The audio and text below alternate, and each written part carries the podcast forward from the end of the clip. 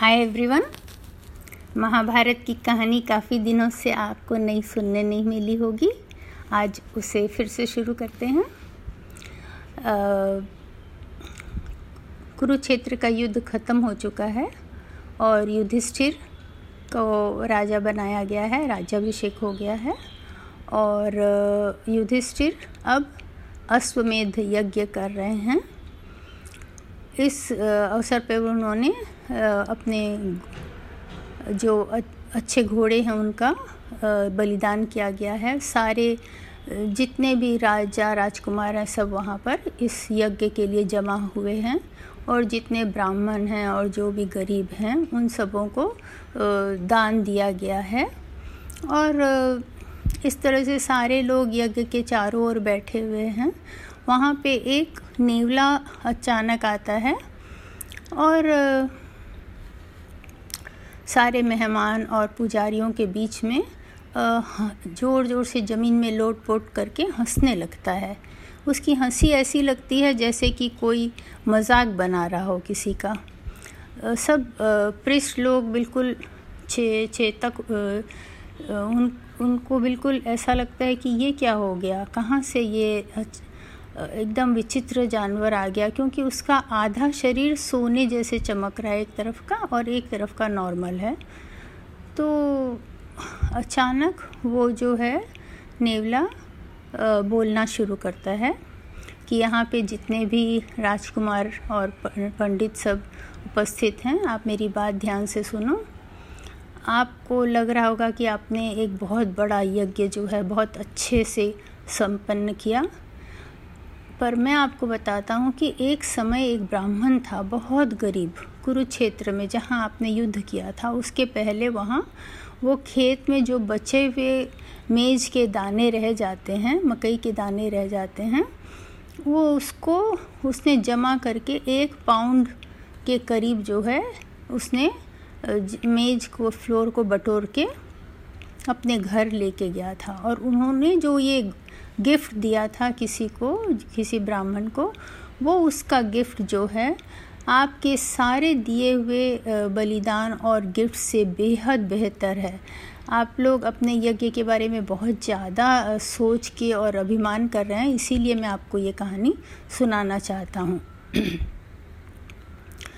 तो वो पुजारी जो हैं वो नेवला से कहने लगे कि आप यहाँ क्यों आए हो, और यहाँ तो हम लोग जो योग्य आदमी हैं उन्हीं के तरफ से ये यज्ञ किया जा रहा है, और आप इतना जैसे किसी को नीचा दिखाना उस तरह के आवाज़ में आप बात कर रहे हो, तो क्या कारण है? सबको अच्छे से अच्छा गिफ्ट दिया गया हुआ है, सब खुश हैं, तो आप अपने आप को एक्सप्लेन करके बताइए कि क्यों आप ऐसा कह रहे हो। तो फिर से नेवला हंसने लगा और बोला कि मैंने जो भी कहा है वो सच है। मुझे आप लोगों के जो बहुत खुशहाली है उससे मुझे कोई ईर्ष्या नहीं है और मुझे कोई उनसे शिकायत भी नहीं है, लेकिन आपने जो यज्ञ किया है इतना दिखावा के साथ, वो सच में ऐसा गिफ्ट नहीं है जैसा कि उस ब्राह्मण, उसकी पत्नी, उसका बेटा और उसकी बहू ने दिया था, जो कि तुरंत उनके गिफ्ट देने के बाद जिन्हें स्वर्ग में ले लिया गया था। तो आप मेरी कहानी सुनो। और इस तरह वो अपना कहानी शुरू करता है नेवला कि कुरुक्षेत्र में वो ब्राह्मण जो है बहुत गरीब था और पूरे खेत में से जब किसान अपना मकई जो है काट के ले गए तो जो दाने बचे हुए रह गए थे उनको बटोर बटोर के उसने एक पाउंड मुश्किल से मकई इकट्ठा किया और उसके पत्नी, बेटा और बहू चारों वो दो उसी से अपना दिन यापन करते थे। बस दिन में एक ही बार खाना खाते थे वो लोग, और कभी कभी उनको अगर इनफ खाना नहीं भी मिलता था तो वो लोग भूखे सो जाते थे। तो इस तरह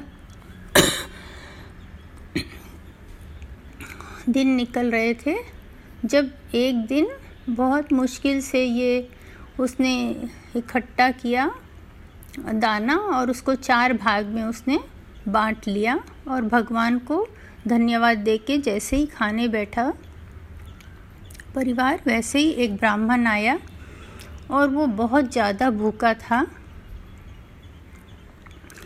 और उसने पूछा कि क्या मैं आप लोगों के साथ भोजन कर सकता हूँ। तो ब्राह्मण जो है वह अपने घर में एक अतिथि आया है देखकर बेहद खुश हो गया कि उसका अहो भाग्य है कि उसके घर में भी अतिथि आ गए। तो वो बोला कि मान्यवर, मैं बहुत गरीब ब्राह्मण हूँ, तो मेरे पास अभी सिर्फ ये मकई के आटा के सिवा और कुछ नहीं है, तो आप उसी को एक्सेप्ट कीजिए और खा लीजिए। तो ब्राह्मण जो है उसने उसका ब्राह्मण के हिस्सा का आटा का जो है वो खा लिया। तब उसकी और फिर लालच से दूसरी ओर देखने लगा। तब उसकी पत्नी समझ गई कि उसे और भूख लगी है, उसे और चाहिए। तो उसकी पत्नी ने कहा कि मेरे हिस्से का भी उसे दे दो, क्योंकि अगर मेहमान जो है उनके भूख को पूर्ण होगा तो मुझे खुशी होगी। और उसने अपने हिस्से का है जो आटा था वो भी अपने पति को दे दिया कि मेहमान को दे दें। तो ब्राह्मण ने उनको भी दे दिया और उसके बाद वो ब्राह्मण जो आए थे मेहमान, उन्होंने अपने हिस्से का आ, वो उनके हिस्से का भी उन्होंने खा लिया। उसके बाद जो है वो खाने के बाद भी जो है वो ब्राह्मण और भूख से उनकी ओर देखने लगा, जैसे कि उसे और खाना मिल जाए थोड़ा। तब उसके बेटे ने अपना खाना आगे रख के बोला कि पिताजी, आप उनको भी दे दीजिए, मुझे खुशी होगी अगर हम लोग अपने कर्तव्य को पालन कर पाएंगे और किसी मेहमान का पेट भर के उसको भोजन करा के भेज सकेंगे। तो उसका पिता एकदम दुखी हो हो चला। वो बोला कि बेटा, मैं तुमको भूखा रख के कैसे दूँ, तुम्हारे तो जवान हो, तुम्हारा तो भूख बहुत बर्दाश्त के बाहर होगा, मैं कैसे तुम्हारी बात सुनूं। तो बोला कि नहीं नहीं पिताजी, ये मेरी आ, मेरा कर्तव्य है कि मेरे पिता जो हैं उनको ध्यान दें, तो इसीलिए अगर हम अपने हिस्सा का आपको मेज भी नहीं दे सके तो फिर क्या फ़ायदा मेरा। तो इस तरह बहुत विनती करने से जो है वो ब्राह्मण उसके हिस्सा का खाना लेके और गेस्ट को दे दिए। गेस्ट ने जो है वो वो आटा भी पूरा खा लिया मकई का, और उसके बाद ब्राह्मण की ओर फिर से देखने लगा कि उसे और खाना चाहिए। अब ब्राह्मण बिल्कुल दुखी हो रहा था मन में, क्योंकि उसको समझ में नहीं आ रहा था वो करे क्या। लेकिन उसकी बहू जो थी, बेटे की पत्नी, वो जो है वो अपने हिस्से का खाना सामने रखकर बोलती है कि पिताजी प्लीज़ ये भी भगवान को दे दे। तो उसके ससुर के आंखों से आंसू बहने लगे कि बेटी, तुम इतनी अच्छी लड़की हो, मैं तुम्हारा कुछ नहीं कर पाया, मैं तुम्हारे हिस्से का जो भूख में थोड़ा सा खाना उसको भी मैं कैसे किसी को और को दे दूं लेके। तो वो बोलती है नहीं पिताजी, आप ऐसा मत कीजिए, अगर आप हमको अपने बहू समझते हैं तो आप हमारे हिस्से का भी खाना उनको दे दीजिए। तो इस तरह वो उसके तर्क करने से उन लोगों को उसने उनके हिस्से का भी खाना ब्राह्मण को दे दिया।